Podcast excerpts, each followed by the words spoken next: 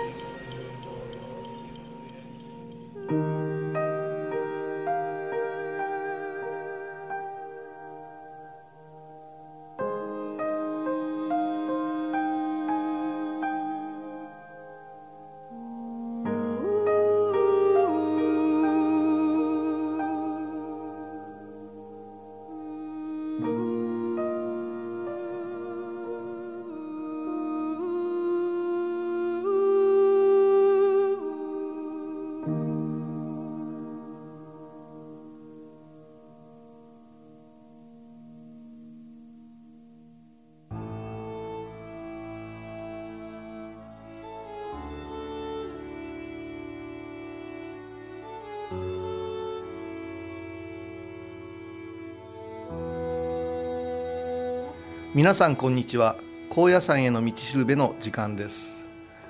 ご案内は天野幸雄。そしてお相手は高槻ひろ子さんです。よろしくお願いします。お願いいたします。さて5月ももうあっという間に半ばになりました。半ばですよ。今年はお休みが長かったですからですねなんか天候も不順でねそうですね高野山の方ではゴールデンウィークにいろんな催しといいますか、い。ろいろとありますよということで教えていただいたんですけど、はい、その時に入学された皆さんですよね、はい。どうされるんですか、まあ、入学した場所にもよりますよね。高校生大学生、はい、それから修行道場も専門になっている、えー、でまあ基本は帰りませんけど、はい、高校生は寄宿舎の高校生に限っては、はい、まあ、寄宿舎にいてもあれなので、規制が多分許されると思う。私たちの時も、若干日数許されましたね。あそうなんですね、はい、まあ10連休はなかったと思うんですけど、うん、職員さんも帰られた帰りました。それから高校生でもあの寺生というて、はい、宿坊に住み込みで、はい、えー、まあ、そこを師と仰いで学問してる修行してる子は、はい、今度はあのー、参拝者増えますんで忙しいわけです。忙しいので帰らせてもらえないんですね。それからまあ大学生になりますと下宿の人や、まあ、今寮がないはずなので、はい、あお寺に住み込みの人とか、まあ、そうなってくると今度はアルバイト的に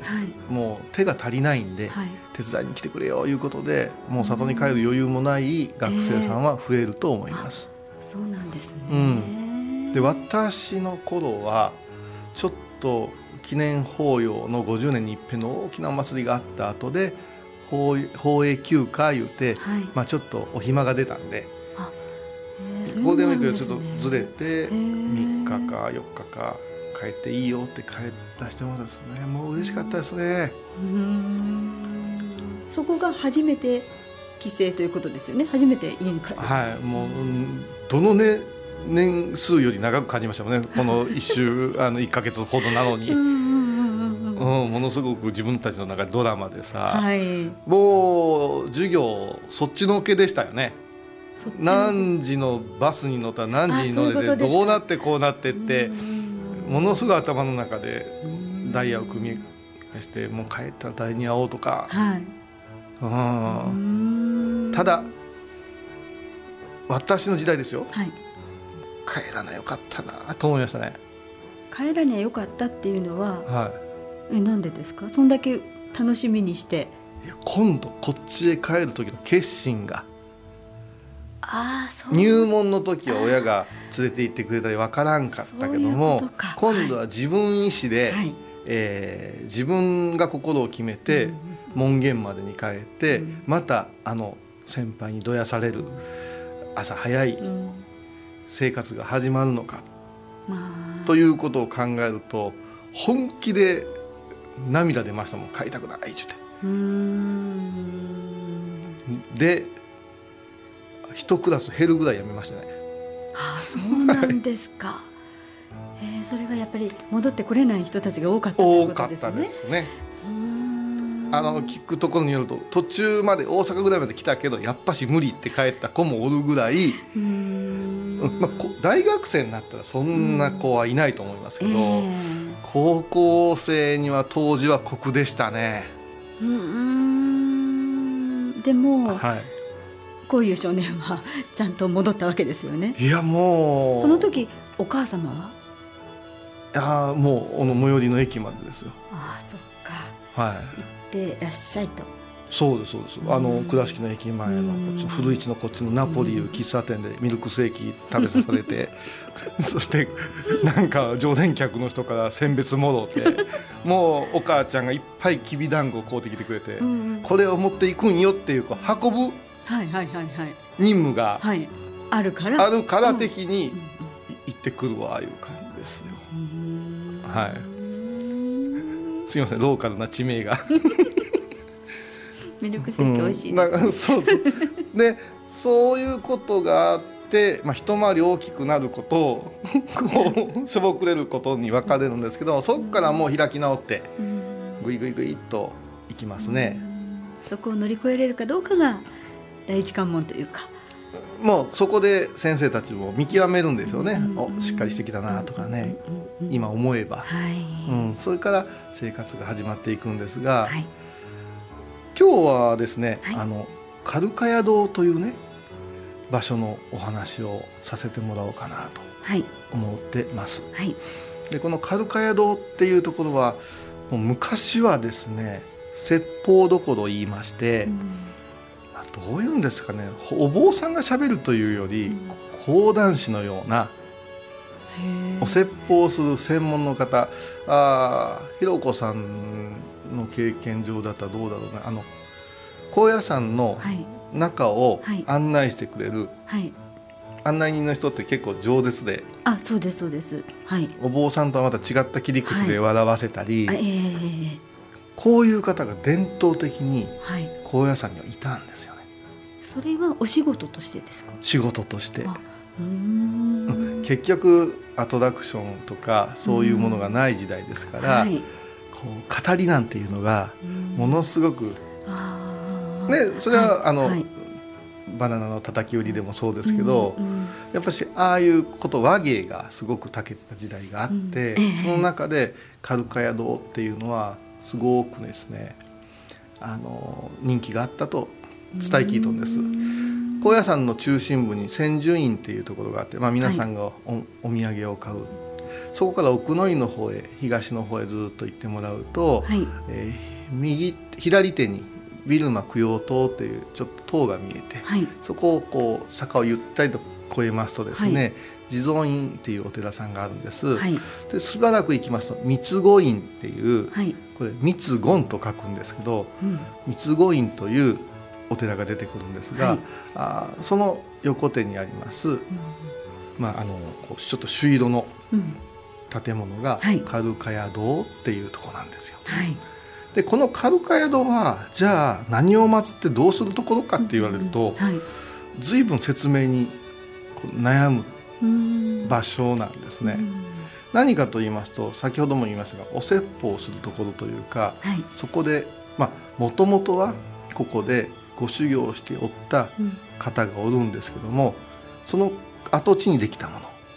でその跡地にできたということはその方の伝説というか、うん、逸話を語り続けてきたっていうとこなんですよ。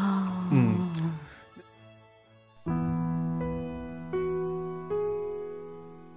この番組ではテーマ曲や BGM にベルギーの作曲家コーエン・ジャンセンさんの曲を使わせていただいています。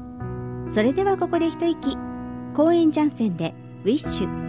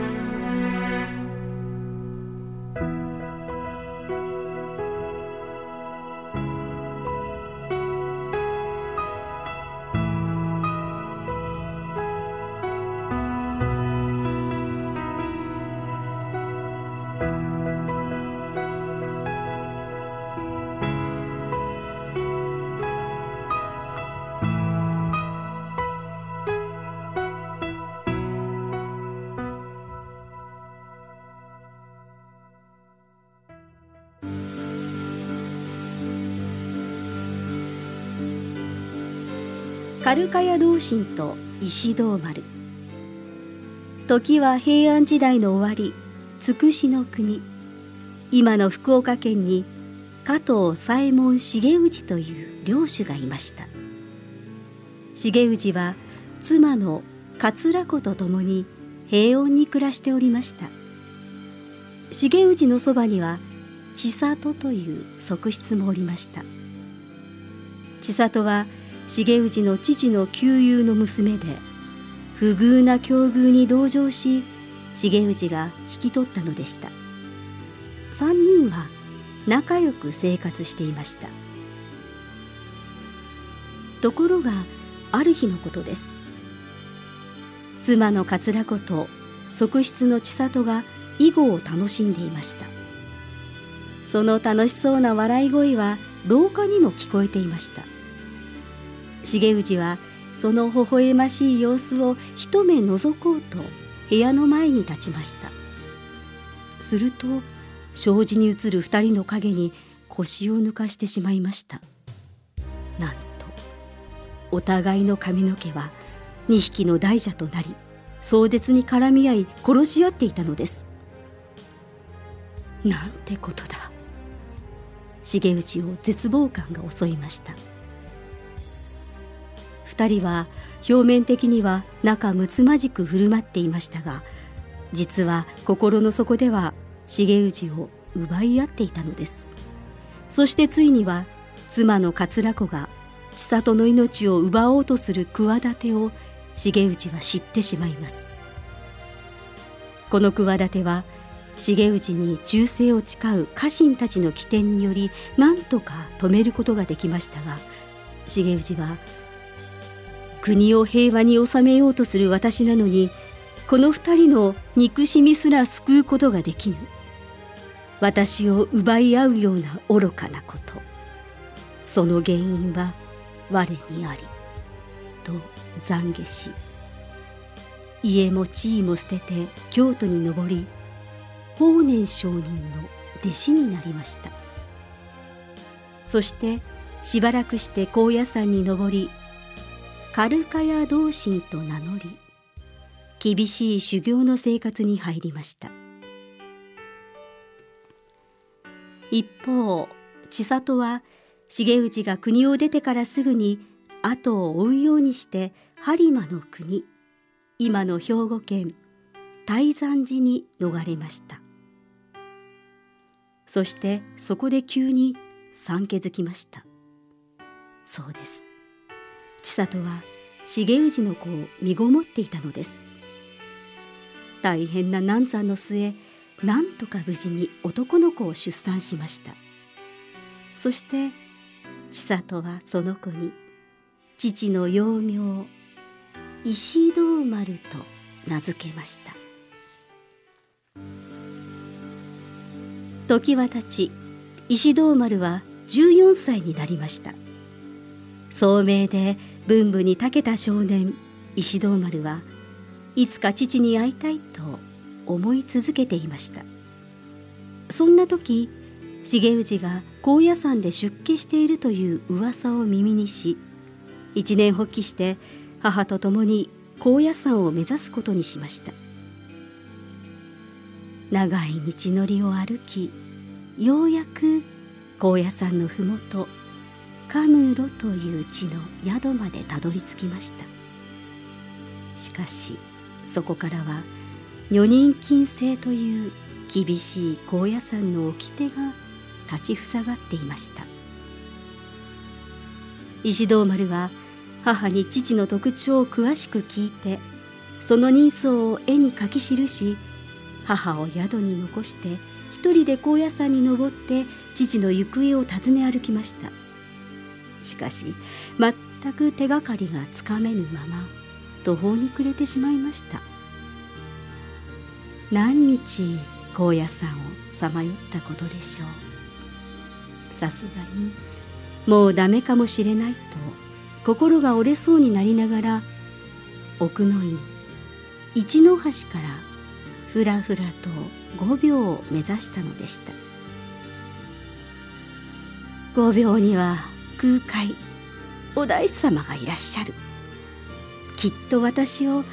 父と会わせてくださるだろう。石堂丸はすがるような気持ちでひたすら歩きました。中の橋を越えて人影はすっかりなくなってしまいました。石堂丸は心細い気持ちに負けそうになり一心不乱に「どうかどうか。南無大師返上金剛。南無大師返上金剛」と繰り返しお唱えしました。ちょうど多摩川にかかる奥の院。最後の橋。未明の橋の前にたどり着いた時のことです。すでに日は暮れかかり薄暗くなった橋の上に一人のお坊さんが立っていました。お坊さんはゆっくりこちらに向かって歩いてきました。石堂丸は藁にもすがる思いでお坊さんに声をかけました。あのすいません。私は播磨から参りました。石堂丸と申します。私は人探しでここまでやってきました。つくしの国からこの高野山へ来て修行しているカルカヤ同心という人を知りませんか？元の名を加藤左衛門重氏と申します。お坊さんはハッとしました。石堂丸さてはこの子は千里の。カルカヤ同心はすぐに石堂丸は我が子だと気づきました。しかしカルカヤ同心はふるさとを捨て出家し重氏という名を改め仏道に入った身。このカルカヤ同心こそがそなたの父親であると明かすことはできませんでした。同心は平成を装い奥の院に数多くある墓石を見つめ適当な一つのお墓を指さしてそなたの尋ねる人はすでにこの世にはおらぬという合唱をしました。そそんな父上が？父上！石堂丸は泣き崩れました。カルカヤ同心は失意の石堂丸を残しその場から無言で立ち去りました。我に帰った石堂丸はそのことを母に知らせようと急いで麓の宿に下りました。しかし運命は残酷でした。我が子の帰りを待ちわびた母千里は旅の家老と辛労で重い病となり亡くなっていたのでした。石堂丸ごめんなさい。それが母の最後の言葉だったと言います。悲しみに打ちひしがれた石堂丸は静かに心を整理しました。そして私に進むべきは御仏の道しかない。そうつぶやいて再び高野山に戻ってあのカルカヤ同心の弟子になる決心をしました。カルカヤ同心はそれを察していたかのような微笑みで快く石堂丸の決意を受け止めこう言いました。石堂丸そなたがそう決めたからにはお大師様に恥じぬよう命がけで精進なさい。そしてそなたをこの世に迎えてくださった父母に感謝の気持ちを忘れず修行なさい。出家をした石堂丸はそれ以来死であるカルカヤ同士について黙々と厳しい修行に勤しみました。そしてカルカヤ同心は生涯お互いが親子であるということは明かしませんでした。しかし不思議なもので息の合った二人の様子をそばで見ていた人たちは師弟を超えてまるで親子のようだと感心したと言います。おしまい、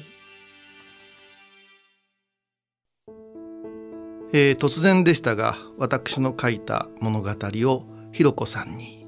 朗読していただきました。まあこの物語はいろんな形で語り継がれておりまして絵解きもありますし講釈師それから和さんそれからお坊さんのお説法の中にもございますが今回はシンプルに朗読という形で聞いていただきました。えー、石堂丸物語。はい、もう絵本にもなってますからうん、でいろんな表現方法があるんで、はい、私のは本当一節だと思って聞いてほしいんですけどもあのぜひですねでこういうことを語ってた時代があって、うん、私はもう一度ねこういう高野山の至る所にね、うん、語り部のような方がいて昔のお話をねしてくださってもいいなと思うし、うん、英語でできる人が立っとってもいいかなと思った。そうですね、うんうん。うん、海外の方も多いですもんね。そうなんです。で今回このお話を紹介したのはなぜかと言いますと実を言うとお坊さんになるためには出家というて家を捨てるんですよね、はい、もうお釈迦様の時代から、子供は子供ではない妻は妻ではない母は母ではないという心を決めて出ていく、はい、そうしましたところの覚悟と、それからそれを慕う奥様やお子さん、まあ、そういうところの物語ってあると思うんですけども、えー、現代のこの社会においても親子っていうのはありますしさまざまな問題が言われてますけど、はい、例えば私が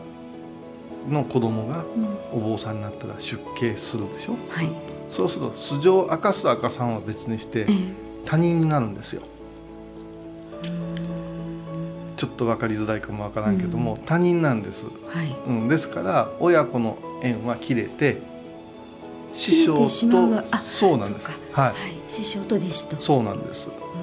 うん、だから私は2人兄弟で、うん、私が僧侶、うん、弟は絵描きになりました、はい、父はあカメラマンでした、はい、父が亡くなりました、うん、もしは言うたらこういうさんでしょって言われるけど違うんですね。弟なんですああなるほど。縁が切れてるから。そう。立場が違うんです。こういうことがいまだにたくさんあるんですね。だから再退をするせんいうことがこう賛否問われることがありますがしても構わんけどこの悲しみはあるぞっていう世界でもあるいうことを知ってもらうと親と子師匠と弟子っていうつながりというのは現代においても生きとってこれを味わった者たちが今のちょっとこう密接すぎる親子関係とか、残酷すぎるしつけの問題なんかに、こうご意見とかお導きができるんじゃないかないうような気がするから今こそなんかこの石堂丸っていうお話カルカエロに立っていただいて。まあ確かにものすごくアナログで古いスタイルですけどもあえてなんか響くもんがありやせんかなと思ってね、うん、今回紹介させてもらったんですけど、はい、言葉の力ってすごいですからね。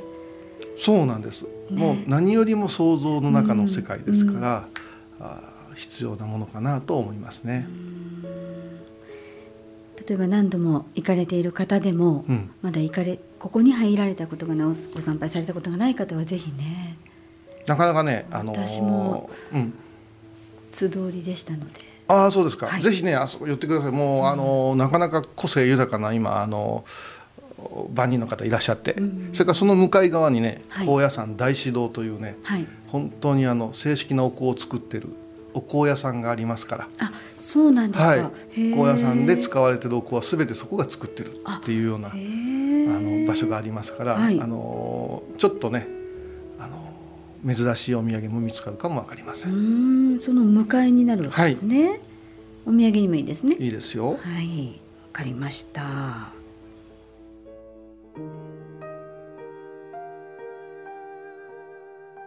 最後に高野山への道案内です。大阪からのアクセスをご紹介します。車では京奈和自動車道を紀北葛城インターで降りて高野山金剛部寺までは40分ほどです。高野山の最寄りのインターは他にもいくつかありますが番組では紀北葛城インターのご利用をお勧めします。大阪からの所要時間は2時間半ほどです。電車では南海高野線で難波駅から極楽橋駅まで極楽橋駅から高野山ケーブルに乗り換えて高野山駅で下車します。特急を使えば大阪難波からの所要時間は2時間半ほどです。なお災害などの関係でご紹介したアクセスが利用できないこともあります。お出かけになる前は最新の交通アクセスをご確認ください。高野山への道しるべお相手は高野山本山布教師天野幸雄とアシスタント高槻弘子でお送りしました